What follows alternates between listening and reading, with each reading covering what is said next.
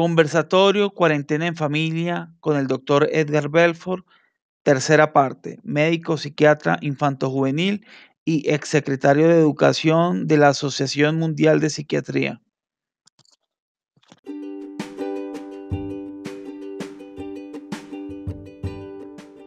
Ya abrimos nuestro club social y educativo virtual de Asperger para Asperger, orientado a jóvenes Asperger entre siete y dieciocho años, donde el joven podrá interactuar con otros jóvenes mientras aprende de ciencia, tecnología, humanidades y muchos temas más de la mano de Orlando Javier Jaramillo Gutiérrez, fundador de Asperger para Asperger.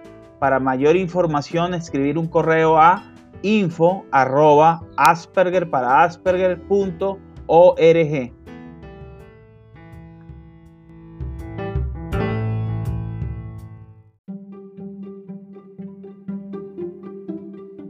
Bienvenidos al podcast Sintonizando con el Autismo de Asperger para Asperger, un espacio dirigido por Orlando Javier Jaramillo Gutiérrez, donde divulga su experiencia de vida como persona Asperger y la de otros, contribuyendo con una sociedad donde exista mayor diversidad, tolerancia y respeto.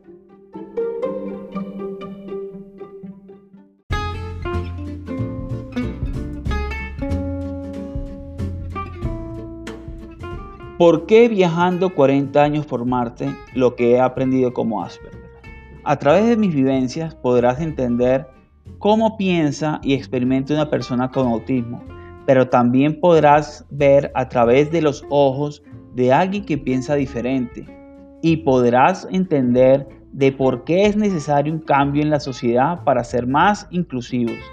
Viajando cuarenta años por Marte, lo que he aprendido como Asperger, lo consigues en las diferentes plataformas como amazon punto com, ebook de Apple, Script, Barnes and Noble, Walmart.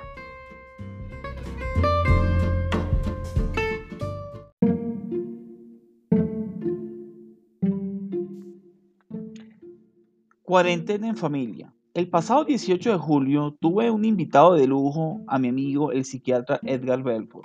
Asistimos puntuales a nuestra cita tan anunciada en redes sociales y por cosas de la tecnología, por no decir de la vida, empezamos a tener problemas técnicos de delay o retraso en la comunicación.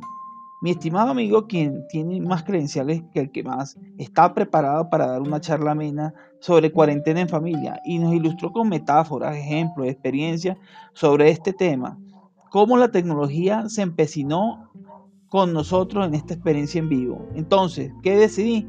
Decidí que la venceríamos reestructurando el material del conversatorio Cuarentena en Familia en varias partes de forma narrada. Espero que la audiencia le guste esta edición del trabajo, donde podrá ver las partes principales de la exposición del doctor en varias partes y que se le hace con mucho cariño.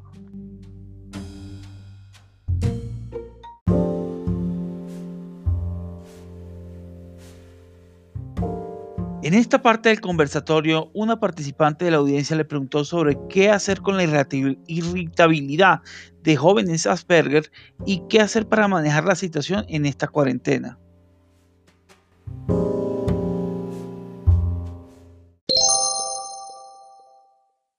Muy sencillo, fíjate, esta, estos muchachos con Asperger eh, eh, son personas con, con un nivel de funcionamiento mucho más adecuado. Lo que pasa es que ellos se, siempre se ha buscado estructurarlos en forma mucho más adecuada. Esta situación nueva uh, dificulta o interfiere en su estructura, en su rutina. Esa rutina hay que reorganizársela. Esa rutina nuevamente hay que volver a reorganizar y ubicar en el contexto de la realidad que estamos viviendo. Y lo va a aceptar. Y lo va a saber manejar mejor que nosotros. Es decir, lo que pasa es que los padres, por primera vez, eh, tienen una oportunidad brillante de hacer contacto con sus hijos. Fíjate que los muchachos pasan diez meses en actividades escolares. Los otros dos meses, promedio de otras actividades escolares, los mandan a aquellos que pueden, los mandan a camping, los mandan a, a que se vayan de vacaciones, y los que no, entonces los mandan a trabajar, y los que no se quedan en la casa aburridos porque los padres salen a trabajar y no tienen tiempo con qué compartir con ellos. Bueno, mira, la realidad nos está imprimiendo una, una situación que es, que es diferente. Es decir, todos estamos en casa. Entonces todos tenemos que asumir los roles. Todos tenemos que establecer una norma. Fíjate, espacio, por ejemplo, independientemente del espacio pequeño, grande, mediano, que teníamos en casa, hay que reorganizarlo. Aquellos espacios que a lo mejor servían para el, para, para el esparcimiento, para la recreación, a lo mejor hay que reorganizarlos ahora para, para áreas de trabajo. En los Asperger hay que organizarles sus espacios. En los Asperger hay que tener muy bien su espacio bien definido, bien estructurado y tratar de explicar porque lo va a entender. Aquí hay que hablar con la claridad, aquí hay que, hay, que, hay que hablar con la transparencia, aquí nadie es diferente, aquí lo que pasa es que hay que tener mucho más cuidado a aquellas personas que son mucho más susceptibles. Por ejemplo, en los viejos hay que cuidarlos más porque los viejos, donde me incluyo yo, tienen hipertensiones, tienen problemas metabólicos, diabetes, tienen problemas de tipo vasculares, tienen problemas, y ellos hay que tenerles siempre sus medicamentos, sus cuidados, su alimentación, sus atenciones, para que no se hagan mucho más vulnerables y mucho más susceptibles ante esta situación.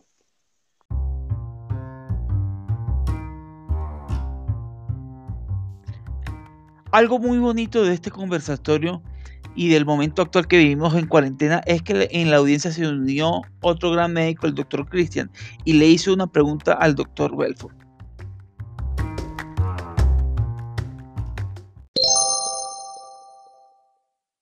Nosotros estamos utilizando en este momento, tenemos una experiencia bien interesante porque estamos bombardeados de una cantidad de medicamentos. Saludo a Cristian, por cierto, un excelente profesional a quien sí. tengo el honor de conocerle y trabajar con él, y una bella persona que incluso saluda a su bella familia, tiene una familia espectacular. A lo mejor Cristian te puede hacer referencia, siempre ha estado, en todas las fotos sale Cristian con su esposa, con su mujer, con sus hijos, así que bueno, lo felicito. No, pero aquí que... es, es, un, es un tipazo. Pero entonces, Cristian, aquí nosotros tenemos un bombardeo, Cristian, de mucha información acerca de los medicamentos que tenemos que utilizar y los cuidados que hay que tener con algunos medicamentos como benzodiazepina. Con aquellos casos va a depender si el caso es un caso de COVID positivo, asintomático o sintomático, eh, utilizamos alguna benzodiazepina. Estamos teniendo incluso alguna, algunas uh, dificultades con los antipsicóticos, sobre todo de primera generación, con aldoperidol, con dificultades con estos pacientes que están generando muchos problemas en aquellos casos que ya están en tratamiento con el tratamiento para la enfermedad para el COVID. Pero uh, en líneas generales seguimos utilizando los medicamentos, aquellos entre paréntesis que conseguimos en el país para aliviar los trastornos de ansiedad, que es lo que más se está presentando. En primer momento se ha presentado mucho desequilibrio eh, en las personas, muchas dificultades de, de, de, de interacción, se está presentando tensores, muchas, muchos estresores, mucha ansiedad y mucha sintomatología compatibles con trastorno depresivo. Uh, en forma anecdótica, eh, tenemos muchos más pacientes depresivos, tenemos muchos más pacientes con ansiedad, y lo que estamos viendo es algo que nos tiene muy alarmados, son los suicidios. Sí, que, que tenemos dificultades en, en, en ese sentido, de modo que debemos ser mucho más cuidadosos en esa línea.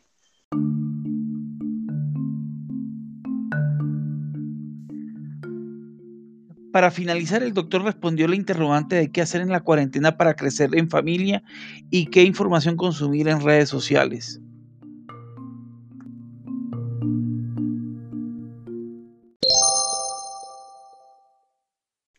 Bueno, mira, la, la, la, la, la primera, eh, la herramienta de las redes sociales ya no, ya no es, no es ningún tipo de secreto.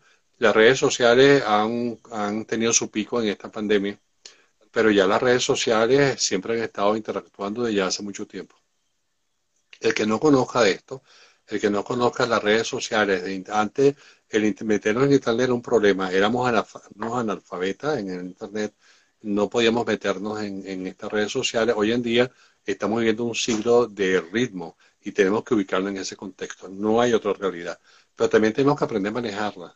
Nosotros tenemos que tener una percepción crítica, como lo dije anteriormente, de lo que estamos aprendiendo a través de la red.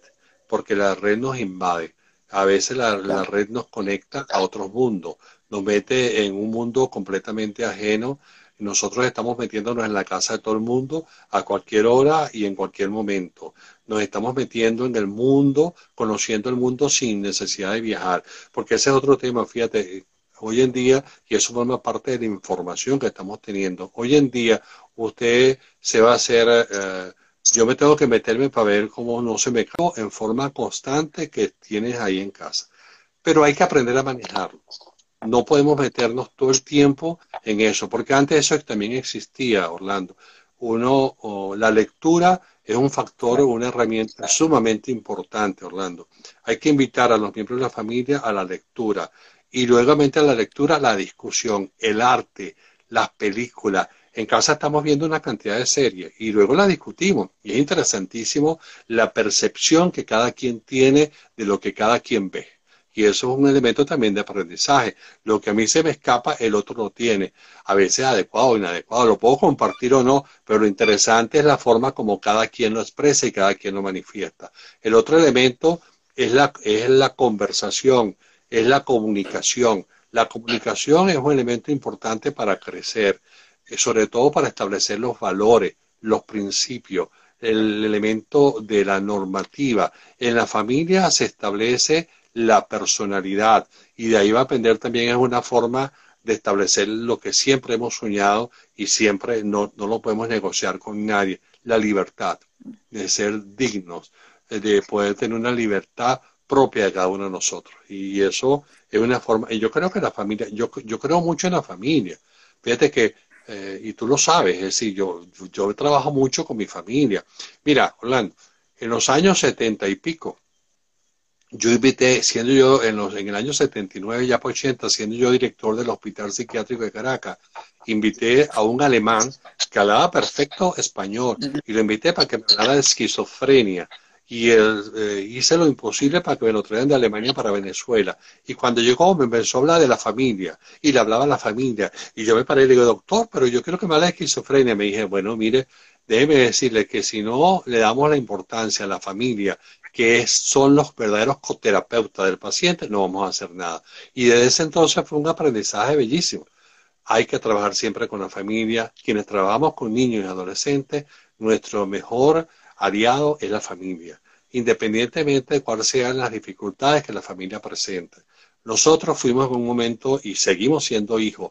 En un momento fuimos jóvenes y seguimos siendo jóvenes porque lo somos de espíritu. Y hay que ver las dificultades y hay que ver los aprendizajes y las confrontaciones que uno hace con su familia. De modo pues que doctor, este es un momento para crecer juntos y eso es lo importante. Uh-huh. El crecimiento va a ser juntos.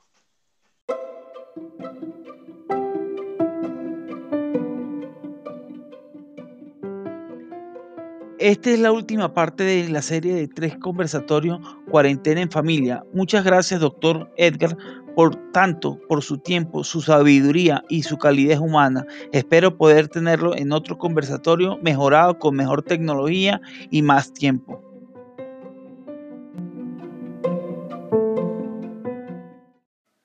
Puede seguir al doctor Edgar Belfort a su red social Facebook como Edgar Belfort, en Instagram como Edgar con D al final, Belfort con T, todo unido, y en Gmail a su correo electrónico le pueden escribir en Belfort con T punto ed arroba gmail punto com.